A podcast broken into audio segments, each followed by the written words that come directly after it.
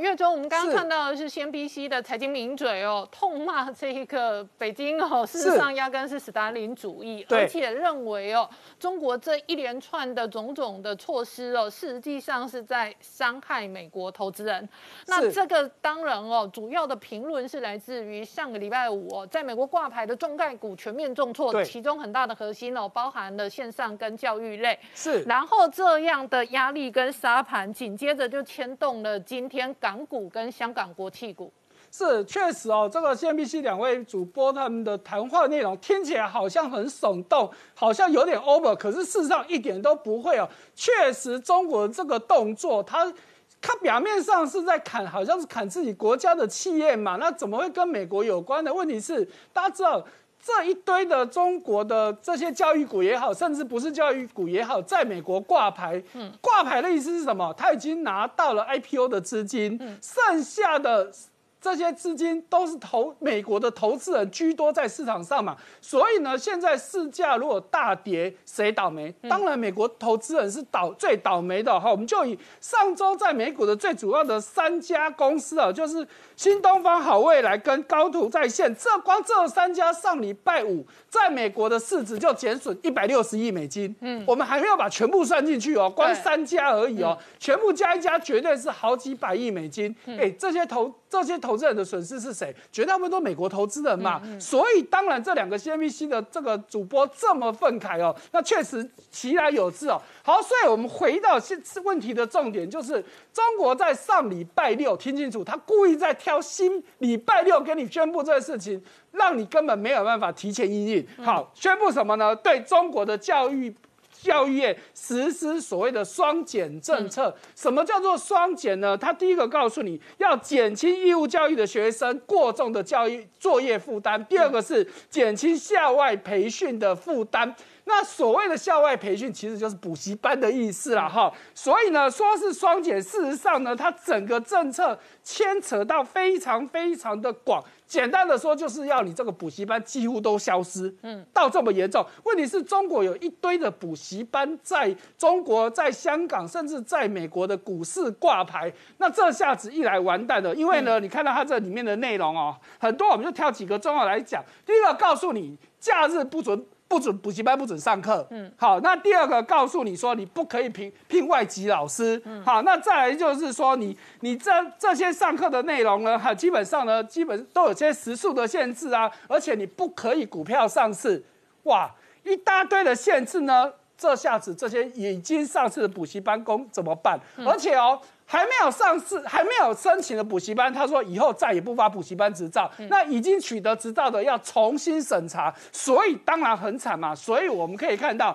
今天哦，应该说从上礼拜五开始，在香港挂牌的补习班的相关个股全部都要大跌，而且连带拖累了整个亚洲股市。我们就以今天整个亚股来看，好，香港。中国相关的个股绝对是重仓，整个亚洲就只剩下日股，大概还有勉强的收红，其他包含台股、包含了韩国股市，乃至于新加坡等等，通通都受到这一次中概的这些空袭哦。哈，那当然重点还是回到中国本身哈，以今天来说。上证今天跌了二点三四趴，深圳跌二点六五趴，最惨的是恒生跌超过一千一百点，跌幅超过四趴，国企股更跌了将近五趴之多，所以整个中香港国企指数今年几乎腰斩。对你光说它波段的高点到低点的跌幅这么深哦，可是今年全球其他市场都在创新高哦，那为什么它在跌？没错，因为。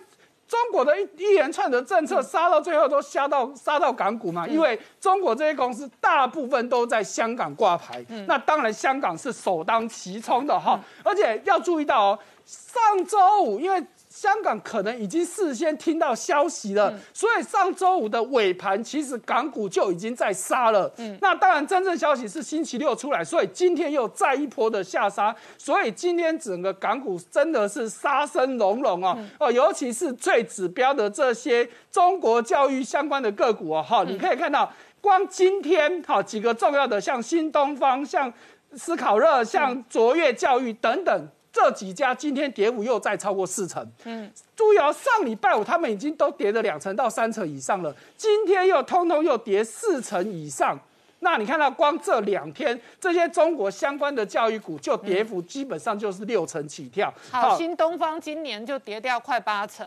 是，哎，把今天的加进去都超过八成的，那个表原本是没有算到今天的。好，那最惨的，我们回到美股的部分，因为礼拜五晚上的到礼拜二凌晨的美股显然已经率先都知道消息了。好，所以你看到在美国挂牌的中国教育股，你看到新东方。光上礼拜五看清楚，我是上礼拜五一天哦，跌五十四趴多，不是今年以来哦。嗯，好，那更更可怕的。好未来一天跌七十趴，完全没未来。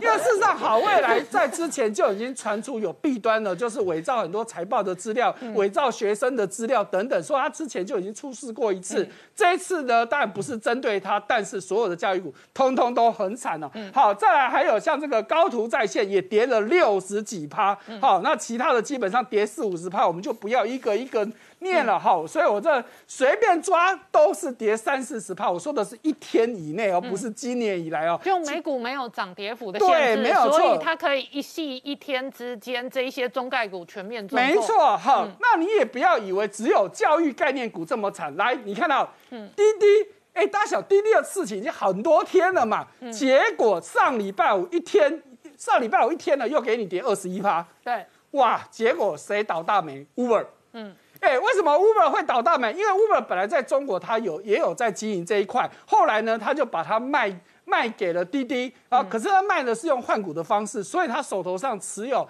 百分之十二的滴滴的的股票，结果这样子一。一跌，害 Uber 损失了二十亿美金以上，好，所以呢，从六从这个七月以来呢，它光滴滴上市还没有几天，它的跌幅已经高达四十三趴，难怪 CNBC 的主播会生气嘛，这都是美国投资人买单嘛，好，所以呢，我们整体来看。哦，衡量在美国挂牌的中资企业，最主要的就是纳斯达克的中国金融指数。嗯，你看到这个指数，光上礼拜五一天就跌了百分之八点五。好，这个是 ADR，这一个是综合指数。对，是所有在中国呃中国中资在美国挂牌的一个综合指数，所以它涵盖的范围不是只有我们刚说的那些，是一大堆的中资企业在美国挂牌的部分，所以跌了这么多，而且今年以来。已经跌了二十几帕，如果从二月十六号的高点来算，更暴跌了四十二帕，嗯，都是。美国投资人买单嘛？好，甚至我们感觉是金融市场的中国地雷跟中国病毒哎。对，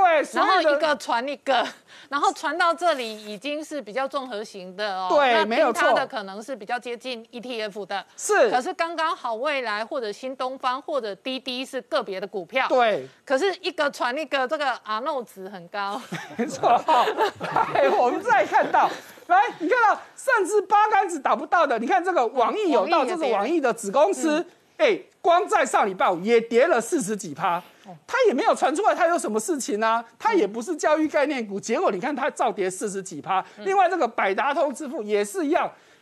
这次事情正央不在他们，结果也一样被牵连了。好，那你说真的比较有关系的，我们看到是。腾讯，嗯，好，中国最近真的是找腾讯的麻烦了，哈，又在挖他的旧账，这次又把他二零一六年，因为他收购了中国音乐集团的这些相关的股权之后呢，他旗下的主要的几个做音乐的都并进去，才让腾讯觉得说，哎，好像音乐市场也蛮好赚的，所以呢，他开始做音乐市场，好，结果中国这次就抓到你什么呢？你你有这个所谓的。独家版权的问题，换句话说，就是我买的这个音乐只能在我自己的这些几个。网站上面可以去播放，你要听就得在我这里。中国说不行。嗯，好，那事实上呢，腾讯呢，它底下哈，我们在右下角的图表你可以看到，它其实腾讯音乐只是个代表公司，它旗下有很多的影音串流的公司，像比较有名的，像这个酷狗啊、QQ 啊等等，都是在中国蛮有名的。好，所以这一波呢，你看到表面上是只有罚它五十万人民币，问题是造成股价的损失。来，我们看到。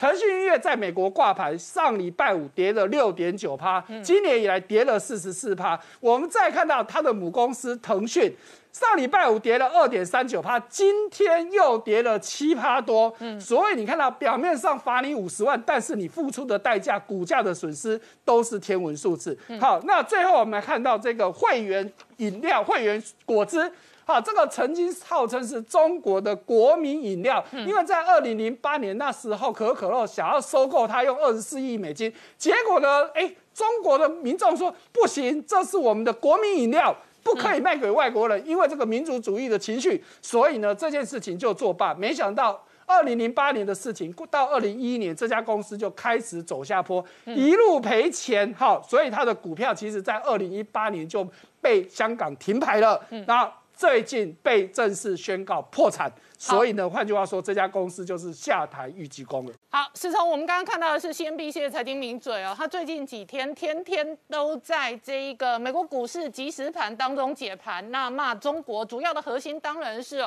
在美国挂牌的中概股重挫。那今天事实上港股、香港国企股也是一片血流成河。没错，相对于这个克莱默这么生气，我觉得其实中国投资人应该更生气才对，或是香港投资人应该更生气，因为这个克莱默主要是说，他前一阵子曾经在这个节目上。说如果未来再买中国中概股的话，那你就是傻瓜一点白痴这样。那他现在又说中国其实某种程度要阻碍这个相关的公司来到美国挂牌。那我们就讲，除了这个美国跟中国的紧张局势之外，中国最近的一些监管的动作，从对大型网络公司或是对教育公司的这个监管，导致。尤其是以港股，港股因为很多这个网络股都在这边挂牌，所以港股这一波杀盘是非常重的。我们就看今天今天的收盘的指数来说的话，港股呢收盘是跌了四点二二趴，然后是跌了一千一百零五点，但是盘中呢其实一度跌到快要跌到一千五百点。那除了这个之外，包括说像上证跌了二点四九趴，那深圳成分股跌了三点六七趴，另外一个像国企股呢跌了五点三八趴，嗯，那甚至是说包括说像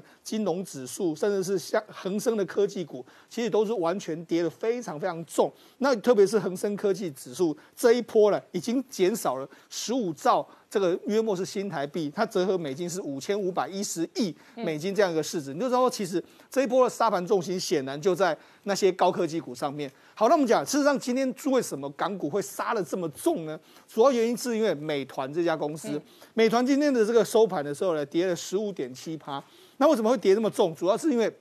中国最新的这个监管机制呢，它是针对所谓的外卖送餐员，他说你要给他们雇比较好的权益，那里面的权益包括说像工资不能低于当地的最低工资，另外一个就是说要让他们参加所谓的社保，所以呢导致什么？美团为为主的这些所谓的外卖平台全部重挫。那如果你看美团的高高点到它昨呃今天的这个低点来说的话，它已经腰呈现股价几乎是一个腰斩的这个状况。嗯，另外是腾讯。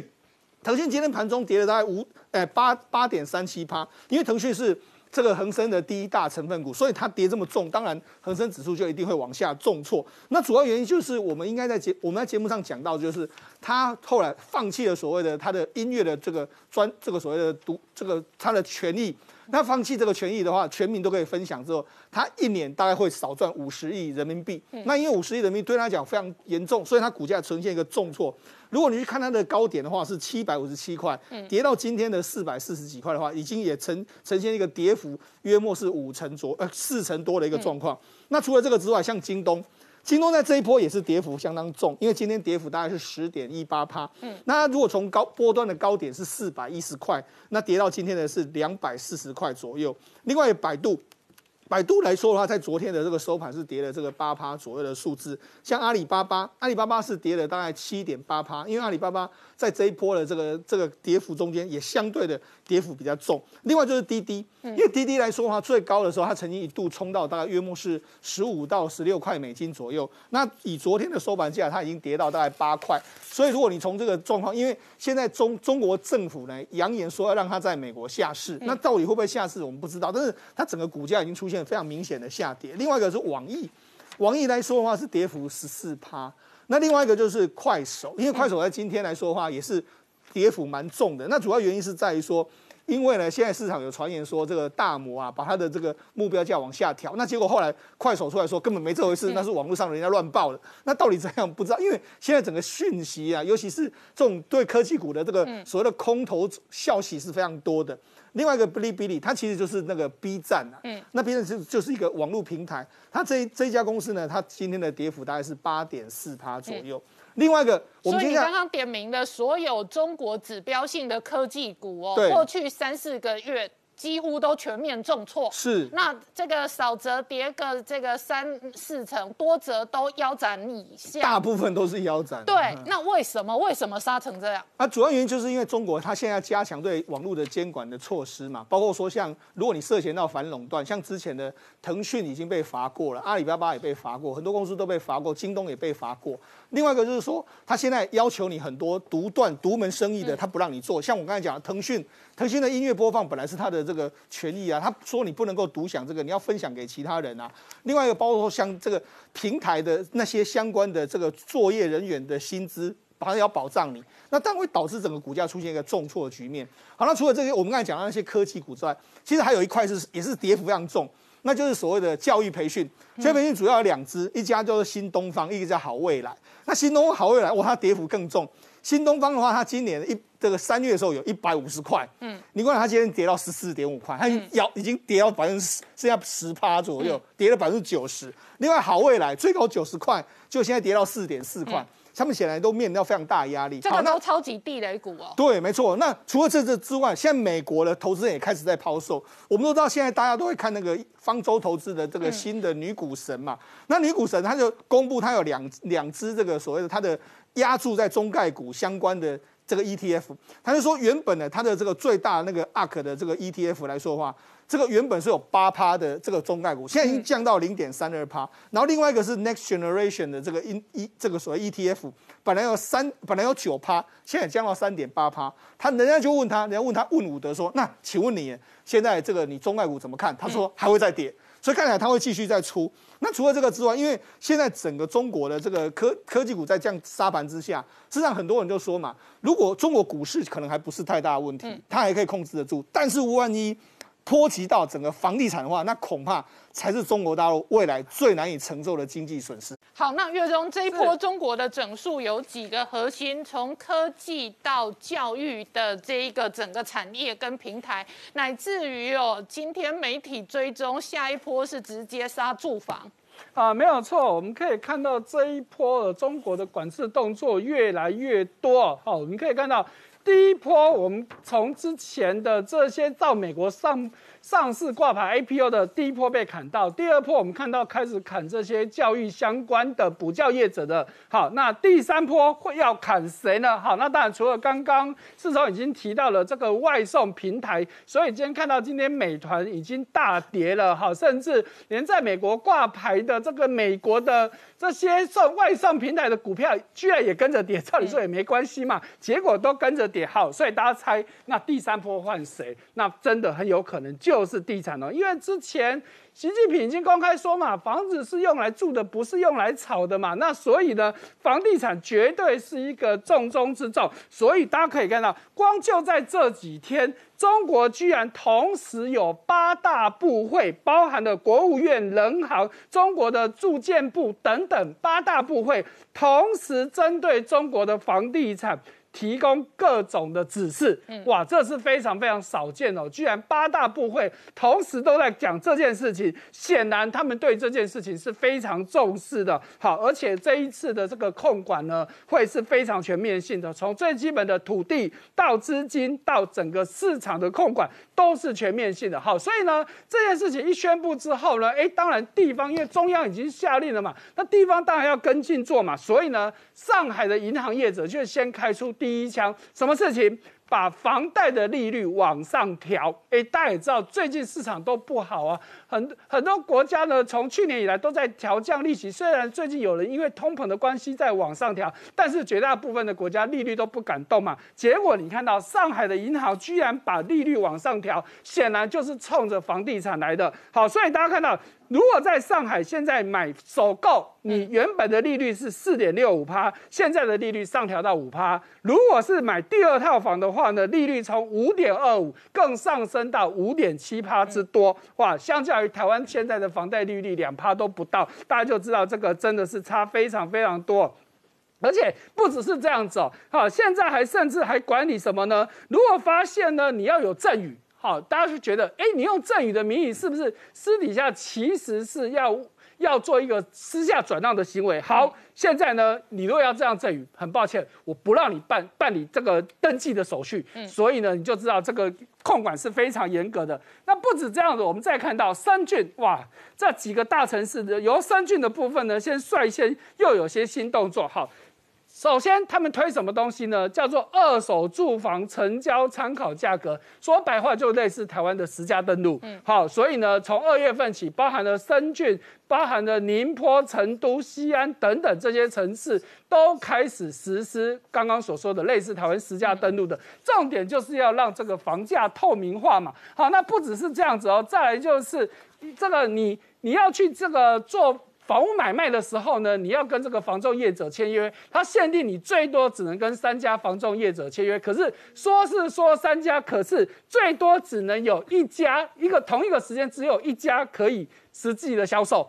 那你跟这一家的时间到了，你才能再换另外一家。所以说是说三家，其实就是只有一家能够在一个时间帮你卖房子而已。而且再来哦，你这个卖方哈，就是我屋主还不可以随便解约。因为呢，很多的屋主呢都坐地起价，觉得说啊，房价都在涨，那我我原本委托的价格太低了，所以我跟你的合约取消，我再重新再定一个价格。很抱歉，现在也不行，必须要房仲业者同意，你才可以去做取消。哇，所以呢，这些动作下来之后呢，诶。深圳的房价就真的开始出现变化了。以六月份的深圳房价来说，跟一月份比起来，已经大跌了百分之十五之多。好，那。房政政政府对这些房屋土地呢，开始实施一些策略之后呢，直接受到冲击的，当然就是这些建筑业者。尤其我们在过去一直在追踪恒大的情况，那恒大呢自己也知道说，哇，这个压力很大了，所以恒大呢就在昨天的董事会当中宣布取消所谓的特别分红方案。好，公司基本上在赔钱的嘛，哪还有什么分红呢？好，那当然这个分红指的是你以前帮我卖房子，我就会给你特别的一些佣金，那这是指的这个所谓的特别分分红方案。所以呢，他现在一取消了这个制度之后呢，哇，今天恒大地产在香港的股价又大跌了十三趴之多。嗯，所以今年以来，恒大地产在香港的股价已经跌了将近六成了。港股、国企股天天跌，天天破底哦。那以香港国企指数来讲，今今年哦，三月份波段高点一万两千多，那如今呢，今天波段跌点跌到八千多。那事实上呢，港股的崩跌不仅仅是中国科技股哦，那这里头各式各样的金融地雷效应，恒大是地产地雷当中非常重要的核心指标，而且这一个核心指标现在看起来哦，也影响到住房产业，那整个全中国相关的核心企业几乎都可能面临一波庞大的修正压力。没错哈，真的是不只是地产而已哦，接下来。中国又有一个新的动作，也就是这两天，中国工信部又发布一个对网络行业的一个专项整治。嗯，所谓的专项整治，说白了就是找一堆人，针对的这个产业呢，在特定时间去加强管理。哈，这简单来说，这是所谓的专项管制。所以这次针对所谓的网企，哈，就是网络上一堆 A P P 啊，一些网站的等等。所以这次呢，颁布了四个。重点好，一个叫做干扰市场秩序，第二个叫侵害用户权益，第三个叫威胁数据安全，和第四个违反资源和资源和资源管理规定等等，这四个项目就是这一次的重点哦。所以呢，简单来说哦，你如果使用一些 A P P，尤其是你如果曾经下载过或不小心点到中国 A P P 的，你就知道你的问题真的很大。永远会有一些干扰的东西，你砍都砍不掉的，不断的出来。再来就是偷你的个人各资，这就不用说了，加强便饭了哈。所以等等的这些事情，哎。中国政府要出来管制哦，因为过去中国这些 A P P 真的是问题一堆，所以呢，根据这个资料，中国工信部其实从二零一九年底就开始在做这件事情，到目前为止已经有一百一十七款 A P P 已经被禁了。嗯，好，那如果大家有在注意，最近网络上也有一堆的名单在告诉你说，中国有哪些 A P P 是中国政府认证。不安全的，像在台湾曾经也很红过的三六零卫士等等，哈，所以呢，中国自己也知道你这些问题一大堆了，哈，但是这一打，当然很多的科技股也跟着要打到倒大霉哦。好，所以呢，大家在想说，哇，中国这样子一波一波的打，那还有谁会被打到呢？有。地方政府也要被打到了。哇，这地方政府的问题哈，我们都知道中国的地方债很严重。那从表面上的数字来说，哎，好像还好嘛，因为根据中国自己的官方资料告诉你，到去年底的时候，中国的地方政府负债。大概是二十五六二十五兆多人民币，然后中央政府是二十兆多，所以总 total 四十六兆多，对比他们的 GDP 是百分之四十五点八，听起来都是一个安全数字。问题最大的是有很多的隐性债务，因为中国的地方政府很会用一些所谓的融资平台去借钱。这些都不在中央能够管制的范围，但是这一块的问题非常非常的大，所以我们以前也谈过，像天津市政府其实就欠了一屁股债，这些都是接下来要去管制的部分。好，所以呢，经过这一波这样子的杀一杀之后呢，哎，很多的大老板们的这个身价就大跳水。好，首先我们看到，当然就是这些教育跟教育有关的，第一个我们看到。跟谁学好？他的公司名称叫高途科技，老板陈向东。光这几天好，还没有算到算到昨天的，好，他的公司市值已经暴跌了一百五十亿美金，哇，他的身价。少掉了三分之二。好，第二个是好未来的张邦鑫，个人身价少了十一亿美金。好，第三个是新东方的俞敏洪，那他的身价也少了六亿多美金，而且他原本是在排名前十名十亿美金的富豪排行榜，现在也被踢掉了哈。所以大家可以看到，这些问题都是出在中国一波一波的去砍砍这些相关的企业哈。那刚刚有没有提到像这个？最新提到这个劳动条件的的这个调整，尤其是针对这些外送公司哦，哈，因为过去呢中，如果你看到中国有很多的电视剧啊、电影啊，都在拍这个题材，就是这些外送小哥很辛苦，冒着生命危险，可是他们拿到的薪资真的非常微薄，所以中国这一次针对这个部分，告诉你。这些外送人员的薪资不可以低于当地最低工资，因为当地最工最低工资往往都是 full time 的才有比照嘛。那可是这些外送员大家知道很多都是 part time 的，所以呢，基本上他们的薪资基本上都非常非常的低哦。好，那当然。大家想，中国现在的投资市场这么恶化，嗯，那资金势必要流出，问题钱会流到哪里去？哎，现在就有人转，就点名到说有两个市场很有机会，第一个叫做印度，好，那当然我们在过去也追踪过，确实呢，从在一九年以后，美中这些贸易战啊，这这种种的对。中国科技业的封杀，很多中中国的企业都开始到美到印度去设厂，或是很多的外资企业都到印度设厂。现在连投资市场也看好了印度的相关企业，譬如说印度一个很有名的叫 Zomato 的做。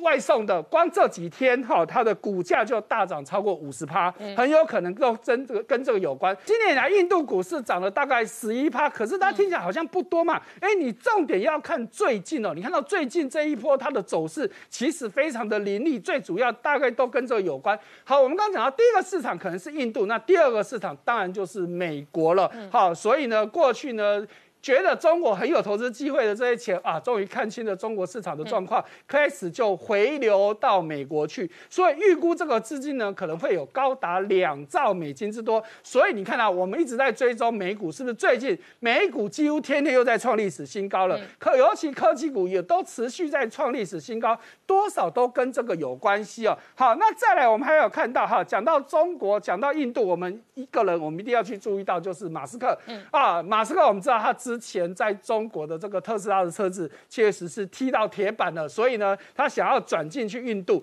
可是呢，印度面临到很大的一个问题，因为印度目前对电动车并没有特别的一些。这个环保的优惠或补助，那进口关税又非常非常的多，所以呢，据说马斯克呢已经开始了动用关系，在跟这个印度政府游说，希望能够降税金。他说，如果我能够在印度开卖的话呢，马斯克说，哎，我就会在印度建特斯拉的车厂，就是比照中国门门模式去前进到这个印度。好，可是呢？南华早报啊，就要提，就又要提到一件事情，就是特斯拉，你过去你都觉得你跟北京的关系很好，所以呢，你太过昂瞎，所以呢，你看吧，你踢到铁板的吧，好，所以呢，这个南华早报就提到说啊，尤其是特斯拉以前的一些高层哦，都觉得我在这里高高在上，我卖的也好，中国政府又对我特别好，尤其是允许我独资建厂，那显然的。你太过嚣张的过程当中，就会被其他人眼红，所以这一波特斯拉为什么后来在中国会开始节节败退，都跟这件事情可能有关。好，我们可以看到特斯拉的股价在今天凌晨收盘，虽然又涨了两帕多，但是今年以来它跌了。大概十趴。以今年美股的表现来说，特斯拉的股价确实相对弱很多。郑州大水宛如人间炼狱。不过同一时间哦，李克强再度强调，中国要加强基础科学跟科技的研究，才不会被卡脖子。没有错，我想其实这一次中美的科技对抗开始之后呢，这个中国才意识到哦，过去原来在美国的一些相关的技术跟平台的资源之下发展科技哦，原来是一件这么简单的事情。如果全部都被禁掉，那我要靠自己，其实是非常困难。所以李克强的部分，他特别提到，现在我们要开始加大基础研究的一个相关的一个关键时刻。以目前来看呢，中国研发占全呃全国的这个 GDP 的一个比重，其实是相对的低，尤其是在科技的基础研究的部分，只有占百分之六。那如果对比发达国家来讲，平均大概都是在十五到二十五个百分点来讲，是低的很可怕哦。那尤其是在半导体的这个产业区块当中。基本研究呢，相对是比较冷清。原因的原因是因为说它的时间要申申比较长，然后呢，经费申请是非常困难，所以很少人愿意在这个地方做蹲点的动作。那也造成这一次被美国高科技卡脖子之后，后面可能会面对的是科技发展的一个停滞状况哈。那另外我们看到在拜登的部分呢，也发表了相关的一个针对国内经济的一个言论，他也提到哈，就是物价现在目前呢是不会持续的一个高度的通货膨胀。我们知道现在目前公布出来的 CPI 的数据是高达百分之五以上，那市场上其实都比较担心的是说，那如果接下来美国会不会变成是一个恶性通货膨胀的环境？那拜登特别针对这一点来提到，就是说这样子的一个状况其实不会持续下去。那相对的呢，也赞成了这个过去在 FED 鲍威尔还有财政部长耶伦的一个哦。通货膨胀是暂时的这样子的一个言论，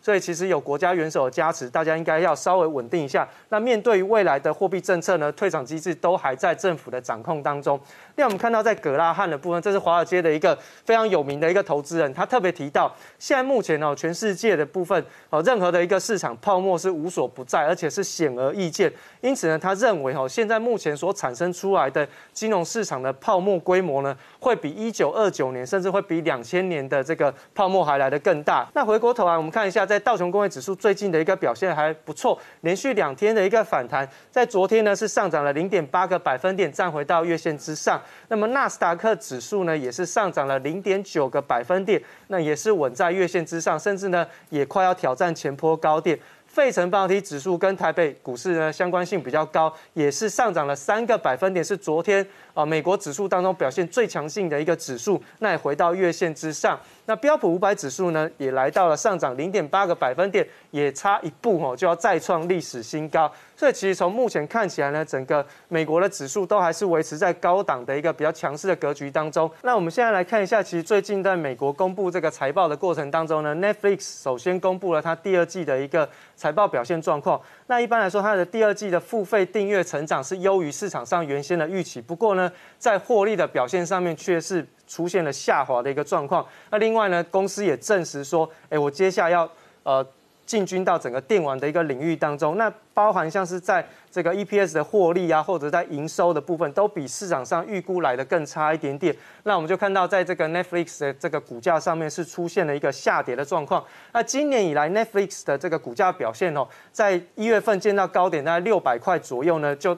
一直都维持在五百块。上下去进行一个震荡整理的动作。那我们看到，在可口可乐吼，那可口可乐第二季的营收呢是年增率超过了百分之四十以上，EPS 的表现呢也优于市场上的预期，而且呢，它宣宣布上调全年度的一个财测。比较重要的是说，它在上一个季度我特别提到一个事情，就是说。当全美国的这个经济解封之后，只要游乐园能够开放，对于它全年的财测跟营收的展望就有机会上调。那我们看到在经济解封的过程当中，哎，大家都已经开始出去玩了哈，所以对于可口可乐的一个营收表现状况来说，哎，都还算是不错。因此呢，它的股价表现就受到它的一个财报的一个刺激，就持续的创下了波段新高。在我们看到，在交生第二季的一个财报表现上面，是比市场上预期来的更优厚。那么也上修了全年度的营收还有 EPS 的一个表现。那我们看到，在本季度的部分，营收呢是年增率超过百分之二十七，净利的部分呢年增率更是高达百分之七十三。EPS 的年增率也是来到了七成以上的一个表现，所以我们看到它的股价哈，在近期的表现当中呢，是开始有准备挑战波段高点的一个哦现象了哈。所以对交生来说，打个岔哦，交生预估今年度的疫苗销售总额才二十五亿美元，对，但是国际媒体估算辉瑞是两百六十亿美元，是十倍以上。然后摩登呢是一百九十二亿美元，虽然李宗熙今天说有一百八十多亿美元的订单还交不了货，没错，对，所以其实哈，交生的股价为什么在过去这一段时间当中比较疲弱？不过还好啦，就是它的业绩交出来还算是不错，所以有波段上面有挑战高点的一个机会了。那另外我们看到在比特币的部分，最近是受到了。这个美元走涨的一个影响哈，看到比特币出现了一个惨跌。那我们知道哈，这个特斯拉过去投资比特币来去进行一个业外的操作。那在七月二十号，比特币是跌破了三万块钱的一个整数关卡。那如果以当时候跌破三万块的价格来计算呢，那投资比特币的一个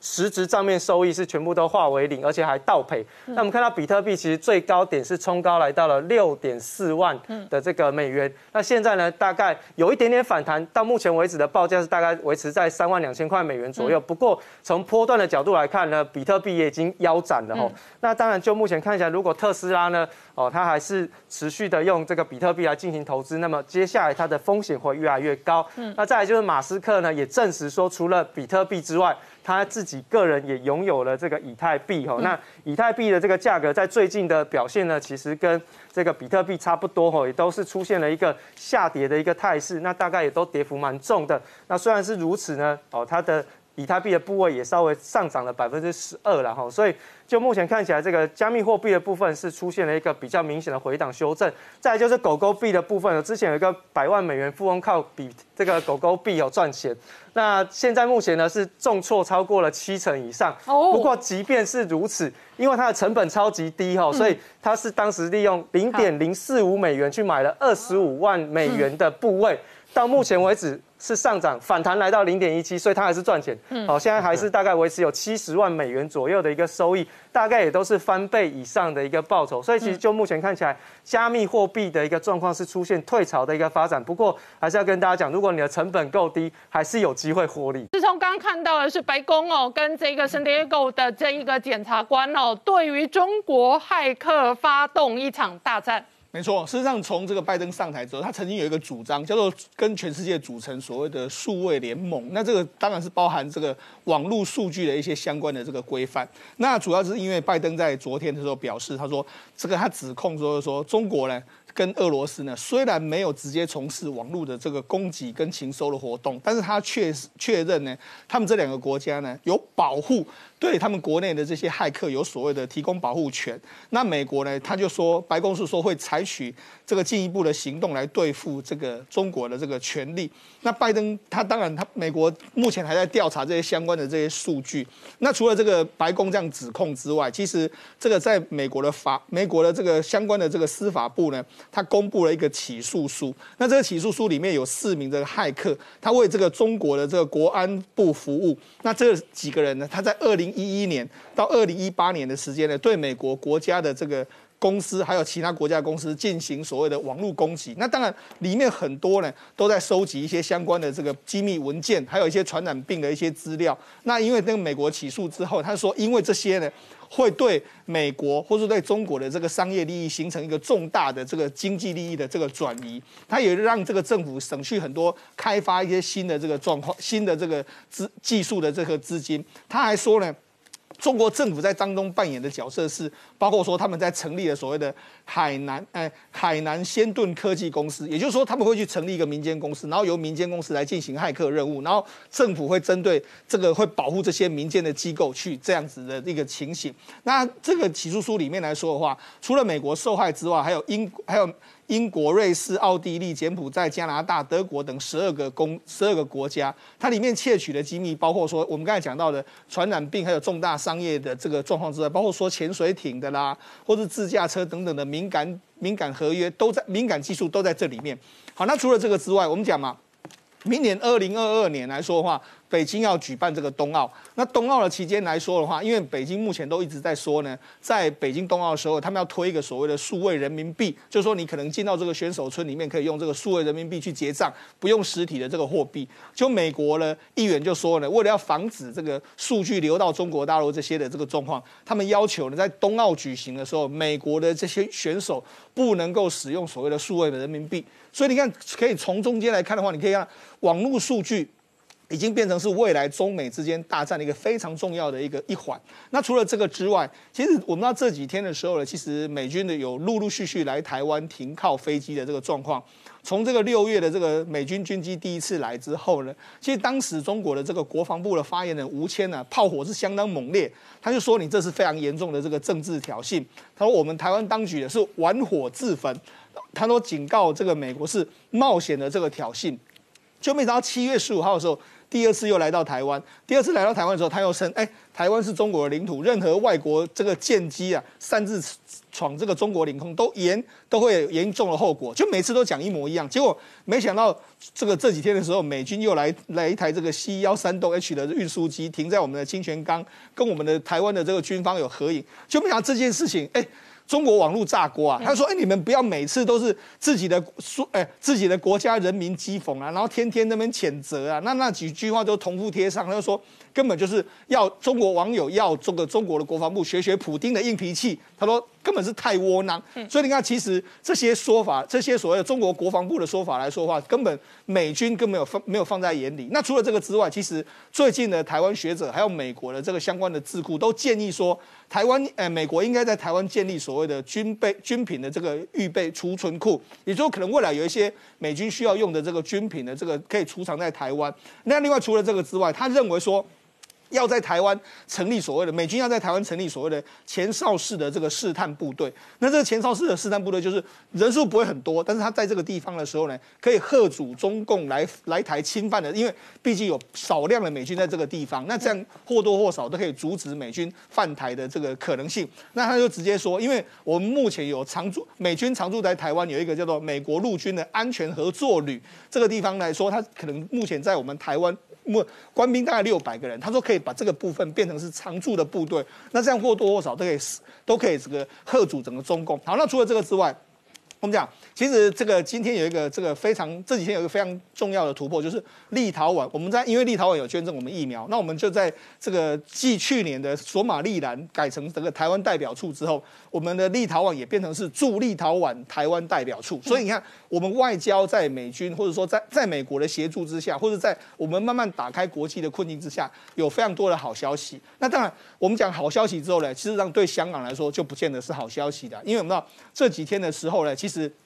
上个礼拜，美国这个连续出手对香港，之包括说像警告香港的这个商业运作的利，这个风风险非常大，因为目前有两百八十家公司的区域总部是设在香港，所以美国这样一讲话，势必会引导部分的外资往外流。另外一个就是说，他们也制裁了七名的香港的这个这个中联办的相关的人员，所以你看，其实美国对于这个是一波一波。那除了这个之外来说的话，其实这几天的这个包括外资啊，不断的抛售香港，因为我们知道中国在打压，包括说像。这个阿里巴巴或者腾讯，因为他们都是香港重要的成分股，所以你看，其实今年以来，如果你用股市来看，如果我们说股市就代表一个国家的钱到底是流到什么地方去，今年的港股其实是全世界最弱势的地方之一。你可以看到，它从今年的这个波段的高点是三万一千多点，跌到这个这一阵的低点，已经跌了大概约莫是十二趴左右。我们不要忘记哦，目前的美股、台股或者说韩股都在历史新高左右。其实你看。这个香港股市已经从已经跌了十几趴下来，从今年的高点，还不是从最高点跌下来。好，那除了这个之外，